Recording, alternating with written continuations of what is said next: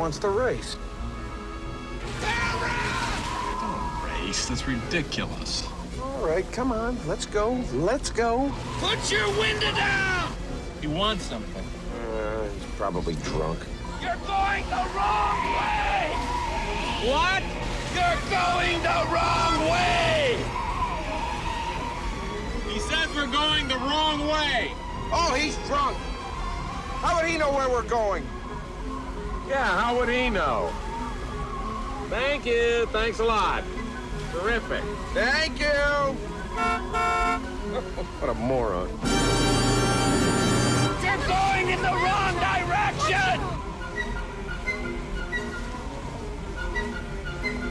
You're going to kill somebody!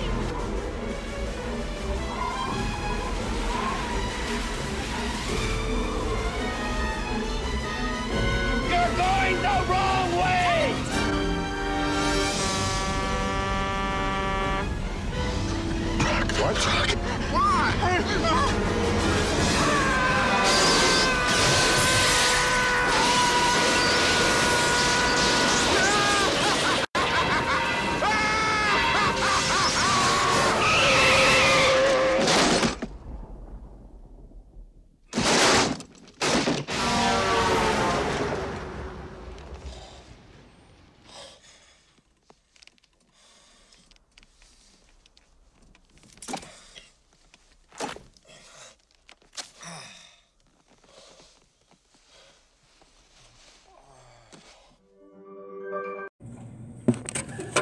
Right, thank you. That is from Planes, Trains, and Automobiles, and that movie was back in 1981. Yeah, some of you weren't even born yet. anyway, uh, yeah, back in 1981, John Candy, uh, he passed away at 96, I think I believe. Yeah, so the, the chubby guy on the right. So um, now, why did I show that um, movie clip? Well, uh, I titled this sermon in Luke chapter 11, uh, entitled it Misdirection. And uh, I was while I was uh, reading it and preparing it, it kind of reminded me of my time uh, camping. Now, some of you know that uh, I, uh, I go on an annual camping trip with a few of my guy buddies. It's just a sore excuse to drink lots of beer, eat a lot of steak, a lot of bacon, without the voice of reason in, in my head, which usually sounds like Rosanna. You know, like, uh, like that voice of reason that says no. Like, so then there's just us guys, us husbands with kids that just want to get away from the all, you know, and just uh, hang out. So uh, there was one camping trip we were heading to Pemberton. And it's quite a lot of drive, and it was a long one. And it was pitch black because uh, we were, uh, some of us had to work, so it was, uh, we left late. And, you know, long drives, three guys in the car, you know, like, it's, it's a, so conversations happen, right? Deep conversations, you know, we talk, and talk, and talk, and talk. And then uh, my GPS was on, right? And it's because I, I didn't know how to get there. And uh, I guess uh, as we were talking, I missed that the GPS is telling me to turn. So I just kept on going, right? But then, uh, uh, so then I realized that, oh, my, oh I, I missed the turn. And uh, the GPS just said, recalculating. Okay, cool, it's recalculating. And it just says, continue going straight. And I go, oh, cool, okay. You know, I trust the GPS. Mind you, the GPS screen was only this big, right? And then uh, um, I kept on going and going. And then suddenly, I, uh, it just dawned on me after an hour and a half of driving, uh, I'm going, this can't be right. How come we're driving so long, right? And then my friend, uh, it dawned on him to actually zoom out, you know, zoom out the GPS. You know, goes, he pushed a little bit and he, and he goes, oh no, right? He's uh, like, because the GPS was programmed to make, uh, uh, where there, it's not allowed to make illegal U-turns. So it actually told us to make a turn on the next town to come back. so we con- completely missed our turnout, completely missed our camping site, right? We were two hours past our camping site and we had to come back. Lesson learned, right? And so, it, it, so for this uh, chapter, I realized, you know, how many times in our lives have we done that? You know, our GPS is so small like this. We're going and going, and then we stumble a little bit and then say, oh, like, are we making, are we doing the right thing? Are we heading the right direction? And then, uh, yet, you know, we only see the screen, and then uh, suddenly, like, something happens, and then it zooms out, and goes, oh no, we're going the wrong direction, actually. And that's my point today. The question is uh, for us this morning is, where are you going? That's it. Where are you going? Where are you headed? Whether you're working, Whether you're young as a, in college, whether you're like me as a parent, whether you're retired, where are you going? Because you're still going somewhere, even when you're retired. Right? I still remember David Jennings in, uh, in our executive series last year, uh, the year before. He says everybody's going somewhere still, or else why bother waking up? Right? So where are you going? Retired, whether you're working or not, everybody has to go somewhere. So where is our destination? What's our destination? And if you, if you know that, are you following the right GPS then? Are you sure that the destination is correct? And are you sure that the GPS is heading that right way? Because maybe your GPS is that small screen and needs to be wider. So that's where we're headed today. And you know what? Like good Christians, and this is at like Christmas, and I just read you the passage on light, right? Guess where our direction is? Jesus, right? right? So that's our direction. That he's our light. But what does that mean? What does it mean to be have Jesus as our destination? What does it mean to have Jesus as our light? Right? Is it, uh, and then you're trying to figure out right now, probably as you're sitting there, is it meaning zooming out on my GPS, that's the light? Maybe. So let's go on. So we begin with chapter 11. If you have your Bibles, turn with me to Luke chapter 11. And uh, we'll start right in the beginning. Luke chapter 11, verse 1 to 13. And I'll read it and you just follow. One day, Jesus was praying in a certain place. When he's finished, one of his disciples said to him, Lord, teach us to pray just as John taught his disciples. He said to them, When you pray, say, Father, hallowed be your name, your kingdom come, give us each day our daily bread, forgive us our sins, for we also forgive everyone who sins against us. And lead us not into temptation. When then Jesus said to them, Suppose Suppose you have a friend and you go to him at midnight and say, Friend, lend me three loaves of bread. A friend of mine on a journey has come to me and I have no food to offer him. And suppose the one inside answers, Don't bother me. Doors are already locked, and my children are in bed. I can't get up and give you anything. Verse 8 I tell you, even though he will not get up and give you the bread because of friendship, yet because of your shameless audacity, he will surely get up and give you as much as you need. So I say to you, ask and will be given to you, seek and you will find, knock and the door will be opened to you. For everyone who asks receives, the one who seeks finds, and to the one who knocks the door will be open. Verse 11.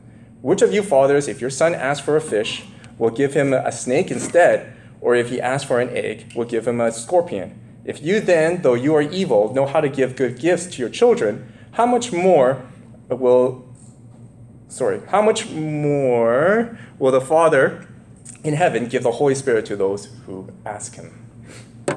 It's kind of interesting. Uh, interesting in a way that why the disciples asked Jesus how to pray. Think about it. Who are they? Jews or Gentiles? Jews. For Pete's sake, you should know how to pray already. right? You, you were born and raised in a Christian home, well, Jewish home, right? You already know the Shabbos and the, and the, uh, and the dreidels and everything. You should know this stuff, right? Like, uh, and you should know how to pray, right? Like, you've been born in a Jewish home every single day and night, middle of the week. Like, you do your festivals, you should know how to pray. So, why would the disciples ask Jesus how to pray? That's a rhetorical question, isn't it? Or that's a dumb question, right? We got to review our climate here. So, what's going on back in the first century when Jesus was there? Well, everybody, all the Jews, were trying to figure out how to get to the kingdom of God, correct? Because God was absent. He's nowhere to be found. He's not talking to us, he's not doing anything. So everybody's desperate in finding new systems, new ways, new methods, or even old ways, rehashing old ways, to try to figure out how am I supposed to be a child of God and how am I to be in the kingdom of God. And for the past few weeks, we realized that one, you have to be a Jew, ethnic Jew. Some people really believe that you have to be a Jew. Ethnic Jew, so true ethnic Jew. No bacon, no, no, no fun, no drinking, anything ethnic, true Jew. You gotta be strong, Jew. Second, you also have to follow the commandments. And not just follow the Old Testament commandments, you have to follow more commandments, more legislation around it, so that to guarantee you not to stumble on those commands. You, you follow? So you have different sections of uh, uh, people now. You have some say I got the right way, the Essenes got the right way, the Pharisees got the right way, the temple priests got the right way, the Samaritans got the right way, and then uh, now the true Jews got the right way. So if you think about it, everybody has the right way to pray too, right? Everybody would probably say, no, no, this is how you should pray. No, no, no, this, this is how you should pray. Because this is the only way God will answer you. So, last week, we actually visited the disciples, and what did the disciples were fighting about? Who was the greatest disciple? Who's the greatest, Jesus? Am I the one who got it right? Or is Peter the one who got it right? Is James the one who got it right? Everybody's competing now. And then, uh, and then they got Jesus, uh, and then when you're following Jesus, a guy who could do miracles and could speak and, and could be so wise and, uh, and so audacious, then to the disciples' mind, to your mind, maybe, I'm following a hero. I'm following the numero uno guy now. Everybody else sucks. It's Jesus that counts now. He's our hero. He's our Messiah. He's going to free us from the Roman Empire. He's going to take us and battle it out, fight and kill all the Romans for us Jesus is our military warrior. You know, he's our commando and captain in chief. So guess what? He must have the right way to pray. You following that? He must have the right way to pray. He must have the right way to do religion. He must have the right way to do church. He must have the right way to sing the songs and play the piano and, and lead worship. He must have the right way, not everyone else. And so it doesn't surprise us now, now you follow, why they ask something that's rhetorical. Now, they, they, so the disciples goes, how should we pray? Meaning, Jesus, you seem to have it all together. You seem to be our hero. You're the number one guy. You beat out the Pharisees. We know that. You beat out the temple priests. Now I want to know how to pray. But then, so the question for the disciples go, how should we pray then? But Jesus instead responds in a different way. It's not how, but pray for what? Because the disciples, what were they usually praying for? All the Jews were praying for the demise of the Romans. Kill them all, right? Get rid of them. I want my normal life back, right? Get rid of them. Those hated Romans, right? God, come back. Send a military warrior. Free us from slavery. The disciples didn't ask that question. The disciples didn't ask, what should we pray for? They just said, how? Because they already know what. But how? And Jesus answered with a what? He answered the what question. Let's take a look at this. First of all, Jesus says, uh, so he goes, you know what? Let's, uh, let's uh, te- reteach you and realign your compass on how you should pray and what you should pray for. So, first off, he says, acknowledge that God is the Father. What does that mean? That God provides us with everything. We are his child, right? No one prays this prayer if you are not a child of God. So basically, if you're not a believer, you wouldn't pray this prayer because you won't acknowledge that God is your Father. P Christians would say, God, Father, God, because we acknowledge that God, our Father, provides us with everything we need. We are His children. So, first and foremost, Jesus says, get rid of all that you know like, uh, get rid of all that stuff that you uh, like thought of of me, uh, like a military warrior. Your ultimate Lord is God, Father God, and that's why we pray, Father God, because He is our Father, we are His children, and we submit to Him, and He provides for our needs. The child acknowledges who provides for her, and the child acknowledges who gives her grace and mercy, and that's Father God. And that's why it follows through with forgiveness of sins. Because we know that if we are forgiven through the God the Father, we have to forgive others. And we also know that we have to receive God's forgiveness, meaning that we acknowledge that we're sinful, meaning that every day we are sinful. Not one of us is without sin. We are sinful, regardless of what we think or how, how well we match up with our Bible studies or prayers or beautiful singing, right? We are all sinful. And so there's a twofold thing that God is our Father, acknowledge that He is a, that only grace and mercy comes from Him, acknowledge that we as a child of God really depend on His grace and mercy, and admit that we are sinners, and have that stance, that humble stance in front of Him. But then Jesus kind of continues on with this weird story about asking and seeking and knocking. How many of us evaluate our prayers? Like, uh, what do we ask of? I still remember back in the Chinese church when I was there, um, a lot of times like I hear this word 祝福, right? God will bless me. But then what are they really asking for? Right?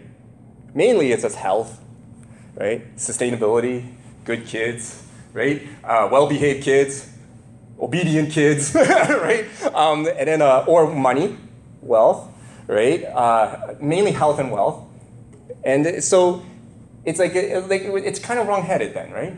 So what does Jesus say we should pray for? If God the Father provides for everything, and we just acknowledge that He provides our bread, right? Provides what we need, what should we pray for? You guys see it? In verse 13? Sorry, April. Verse 13. Everybody got their Bibles? Verse 13? Okay, let me reread it again. Starting at verse 12. Or if ask for an egg, will give him a scorpion. If you then, though you are evil, know how to give good gifts to your children, how much more will your Father in heaven give the Holy Spirit to those who ask him? Interesting enough, Jesus says if you ask persistently for the Holy Spirit, God will not rest until he gives it to you. That is something that he guarantees. I still remember a professor, my New Testament professor, Rikk Watts. He was a new believer, he's a Pentecostal, and uh, he really yearned for the experience of the Holy Spirit. He yearned for it. He really, really yearned for the filling of the Holy Spirit. Nothing else mattered because he knew that he, God will provide him with the bread. He knew that God will provide him with sustenance. He knew that everything, he knew that God will give him the health and whatever, right? Because it's all in God's will anyway. God could give him cancer too. He does. God does. God could give you illness. God could give you a, a horrible child. God could give you whatever. God could even take away your, all your money and your health, right? It doesn't matter. But one thing that Rikk Watts wanted was the Holy Spirit because Jesus promised it. Jesus promised for the Holy Spirit. If we ask, He will give because it's in this prayer. That no matter how persistent we are, we could be very persistent, audacious, we could knock on the door in the middle of the night, God will answer because we ask for the Holy Spirit and God will give. God will give. He guarantees it, He promises it. That is what we're supposed to pray for, folks. Like when we pray, we got to remember that the first thing and the last thing that we say in our prayers is that God, fill me with your Holy Spirit. Fill me with your Holy Spirit. Make me realize who you are. Help me sense your presence. Help me feel your tangible touch and feel your love for me with your Holy Spirit. Get rid of every nook and cranny, every sin that is in my body. Show me where should I go. That's the Lord's Prayer. The Lord's Prayer is not about asking for stuff. The Lord's Prayer is asking for who? And it's the Holy Spirit. Okay? So then Jesus, first of all, he says, folks, disciples, you're heading in the wrong direction. I know your intent in your prayers. I know why you asked uh, how to pray. But let me tell you something. It's not about how you pray. It's who you pray for and who you pray and who you want to come into your life. What your request should be in your prayer. Right? It could be a long list of stuff, but hey, wipe it all out, folks. Get rid of all that list. The only thing that we request right now is the Holy Spirit. Acknowledge who God is. He's the giver of life, sustainer, and then at the same time, make a request for the Holy Spirit. That's your prayer. You guys follow? All right, let's move on to verse 14. Jesus was driving out a demon that was mute. Uh, it was somebody else. It was a person that had a demon that was mute. I think there was just a translation here. When the demon left, the man who had been mute spoke, and the crowd was amazed. But some of them said, By Beelzebul, the prince of demons, he is driving out demons. Others tested him by asking for a sign from heaven. Jesus knew their thoughts and said to them, Any kingdom divided against itself will be ruined, and a house divided against itself will fall. If Satan is divided against himself, how can his kingdom stand? I say this because your claim that I drive out demons by Beelzebul. When a strong man fully armed guards his own house, his, possess- his possessions are safe. But when someone stronger attacks and overpowers, guards his, uh, overpowers him, he takes away the armor in which the man trusted and divides up his plunder. Whoever is not with me is against me, and whoever does not gather with me scatters. When an impure spirit comes out of a person, it goes through arid places, seeking rest, and does not find it. Then it says, I will return to the house I left. When it arrives, it finds the house swept clean and put in order. Then it goes and takes seven other spirits more wicked than itself, and they go in and live there. And the final condition of the person is worse than the first. Hoi! What is going on there? right?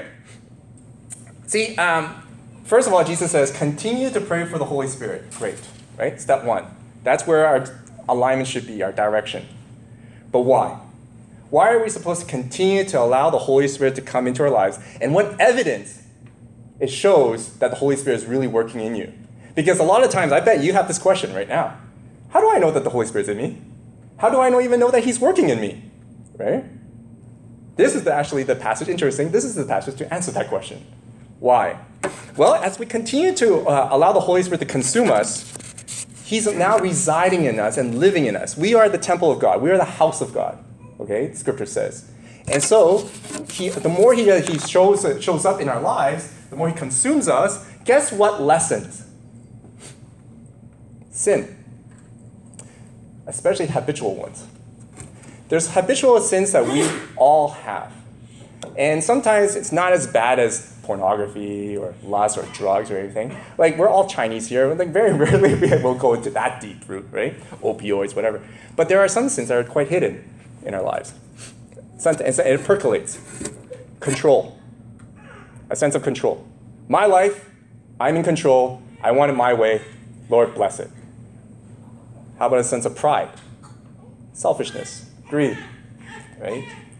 Envy, right? Those things all of uh, Shazam's Captain Marvel's gods lining up, like, you know, Shazam, yeah, never mind.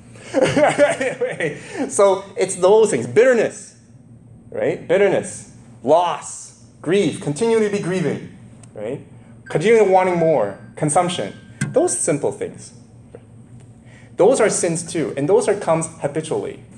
If we notice that those sins lessen, let's say we come to a situation, God will give us many situations to let us know if our sins actually lessen. Okay, there will be. Let's say he'll just throw in a guy to cut you off in traffic. What are you gonna do? Right? And then if you cuss, well, that's what you did last time. So really, you're not there yet, right? Or let's say there was a, a great deal at, the, at Walmart for I don't know an Instapot right? And it was like lined up on a, on a skid, and everybody's chasing after it. And then you saw a little old lady who's walking slowly, and you shove her away and to push it and then to take it. But then this little old lady, you underestimated her strength because she probably has a lot more strength than you are. She rips it out of your hands, right? And you just started cussing there. Yeah, the Holy Spirit's not probably not, not working right now in you. You still have a long way to go. But I know this for myself. If somebody asks me money on the street in downtown, especially on Granville, lots in Granville, uh, Granville, Granville in Georgia. And then uh, before, I would go, eh, you know, like you guys, you're probably going to use it for drugs. Why do I even bother giving it to you, right? But I share it with you now. As I get convicted and I do more, and I try to intentionally install apps on my phone so that I could have a Starbucks app, a McDonald's app, a Tim Hortons app, so that I could say, hey, I just bought you a, uh, some, a meal, go to Tim Horton and pick it up. Uh, it's under my name, or go to Starbucks and pick it up, it's under my name. Go the more I do that, I feel less and less selfish for myself overall in the whole grand scheme of things. I become less and less tightening the hold of money. And I realize that Jesus is right. The more you obey, the more the Holy Spirit comes into you and consumes you, and the, your sin becomes less and less.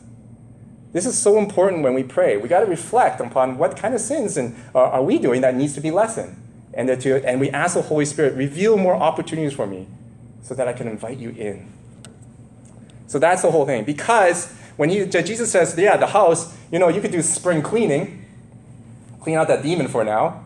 But if you never admit it, if you don't change, if you don't act on it, if you don't repent of your pride or your selfishness or your stubbornness or whatever, and you still, and then uh, you just clean it out for one week, guess what? More of that will come because it's clean two or three or four, your pride will continue to grow without even you knowing. And your selfishness continues to grow without you knowing. And then Jesus says, you're even made way worse than before. Interesting what he says, eh? Spring cleaning doesn't work, guys. Going to church and just uh, praying and say, oh, forgive me, and then suddenly the rest of the six days you do the same thing, you're just going to get worse because you become more complacent and more used to that. And it becomes, now it just becomes part of your life. Okay, let's move on. Oh, he sounds so smart.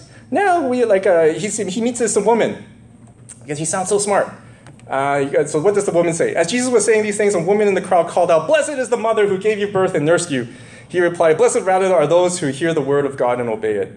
This is the conclusion I say from the prayer. Why do I say that? Where do, what did we begin with? Acknowledging that God is our Father. Top priority. I'm going to be preaching this later on, so, uh, but uh, not right now. But about family values and family loyalties. But here, we're talking about Jesus goes, Father God. That's who you serve, that's who you're loyal to, that's who you're honored with. What does this woman say? Mom and dad are who you're loyal to. She actually, without knowing, she put Jesus in his place. He goes, like in the mother's, that woman's mind, Jesus, but you still fall under the authority of your parents. Is that right? No right? Jesus says, no, he gently said it. Blessed rather are those who hear the word of God and obey it. Notice that? Notice how this concludes that prayer, the Lord's Prayer, is that Jesus acknowledges, says, you got to acknowledge that God is your ultimate authority, not your parents. This woman says, no, you're still under the, your parents' authority. And then Jesus says, no, I, you're not. I'm not either. The people who are under uh, the authority is under the authority of God, and we have to obey Him only. You follow? More to say on that later in uh, chapter 14, but right now, we're just that Jesus says this is a we have to continue to remind ourselves who is really the ultimate authority figure. We have no loyalties to parents. We love them, we serve them, but when it comes to obedience, and God is uh, right now in conflict, it's contrary to what your parents are asking, guess who takes authority? God. chapter 29. I mean, verse 29, sorry. Chapter 29 is just already over. As the crowds increased, Jesus said, This is a wicked generation. It asks for a sign, but none will be given it except the sign of Jonah. For as Jonah was assigned to the Ninevites, so also will, will the Son of Man to be this generation. The queen of the south will rise at the judgment with the people of this generation and condemn them. For she came from the ends of the earth to listen to Solomon's wisdom. And now something greater than Solomon is here. The men of Nineveh will stand up at against a, at the judgment with this generation and condemn it, for they repented at the preaching of Jonah, and now something greater than Jonah is here. No one lights a lamp and puts it in a place where it will be hidden, or under a bowl. Instead, they put it on its stand so that those who come in may see the light. Your eye is the lamp of your body. When your eyes are healthy, your whole body also is full of light. But when they are unhealthy, your body also is full of darkness. See to it then that the light within you is not darkness. Therefore, if your whole body is full of light and no part of it dark, it will be just as the light as full of light as when a lamp shines its light on you. The sign of Jonah is this. If you know the Jonah story, basically it's to repent. Repent or else. Right? You remember that story? Repent or else. Jesus says he's the light. He's here now. This light, bright light. Don't douse it. Don't wear sunglasses. What do I mean by that? Here, I'll give you an example.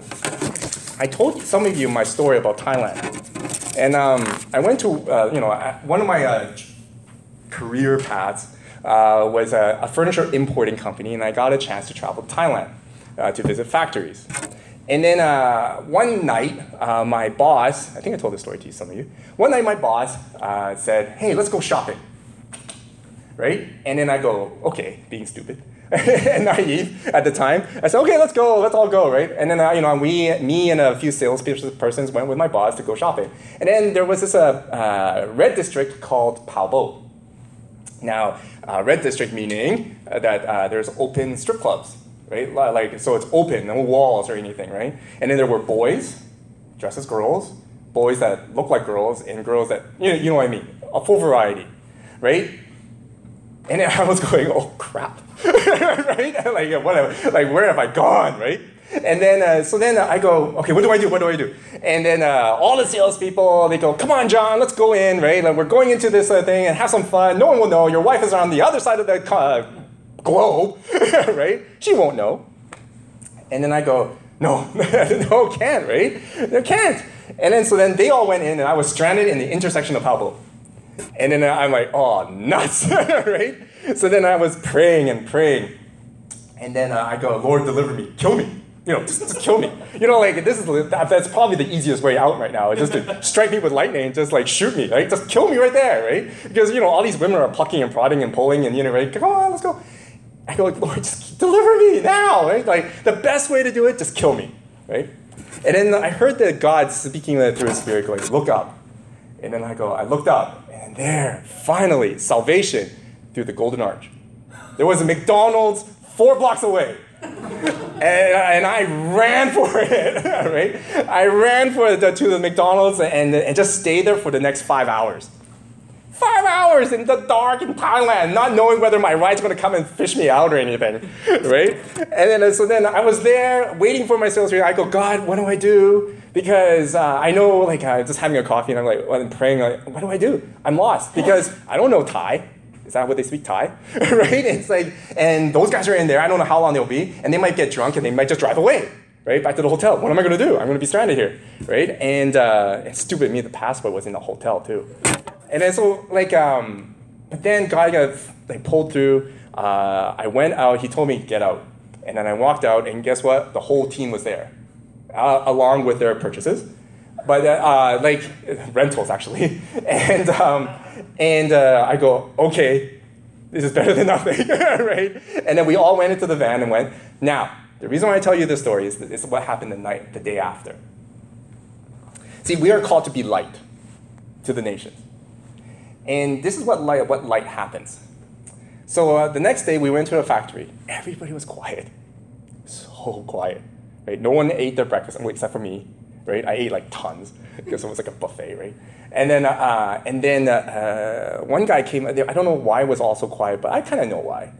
And then uh, one guy, and then one of the salesmen came right up to me, and he took out his hand. And I go, "What's this for? I'm gonna shake your hand."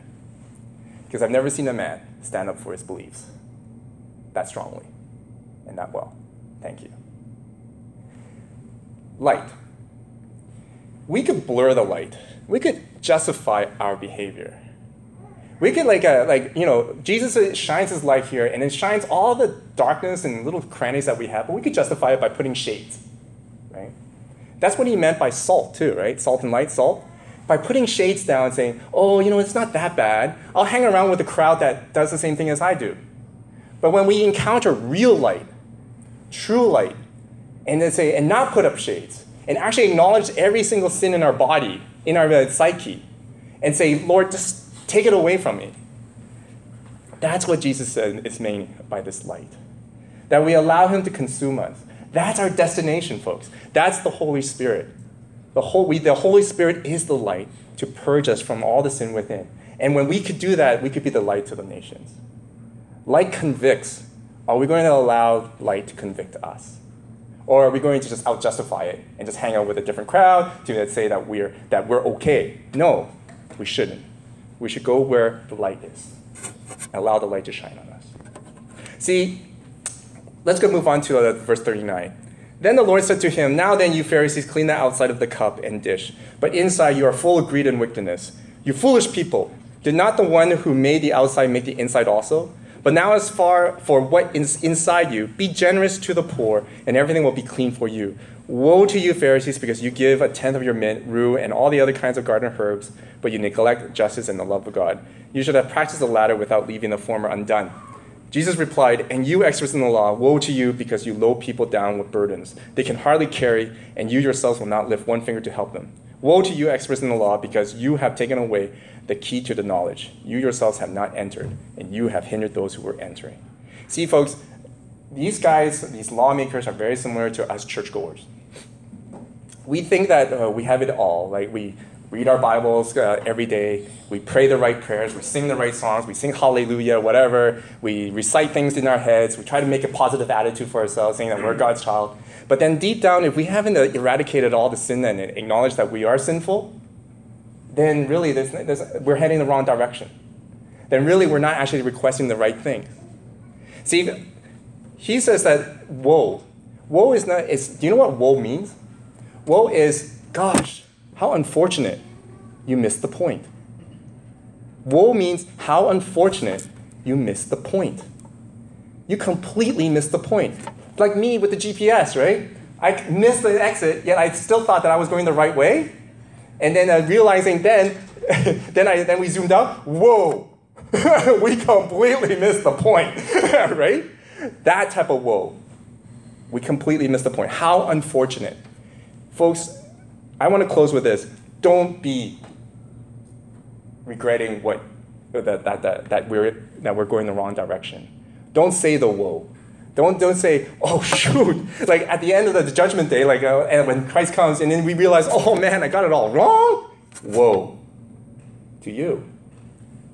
Our ultimate destination is to continue to pray and request the Holy Spirit to come, shine its light, His light on us, to fill us with His Holy Spirit. Acknowledge that God is the ultimate authority and will provide for all our needs, so that we don't have to request things.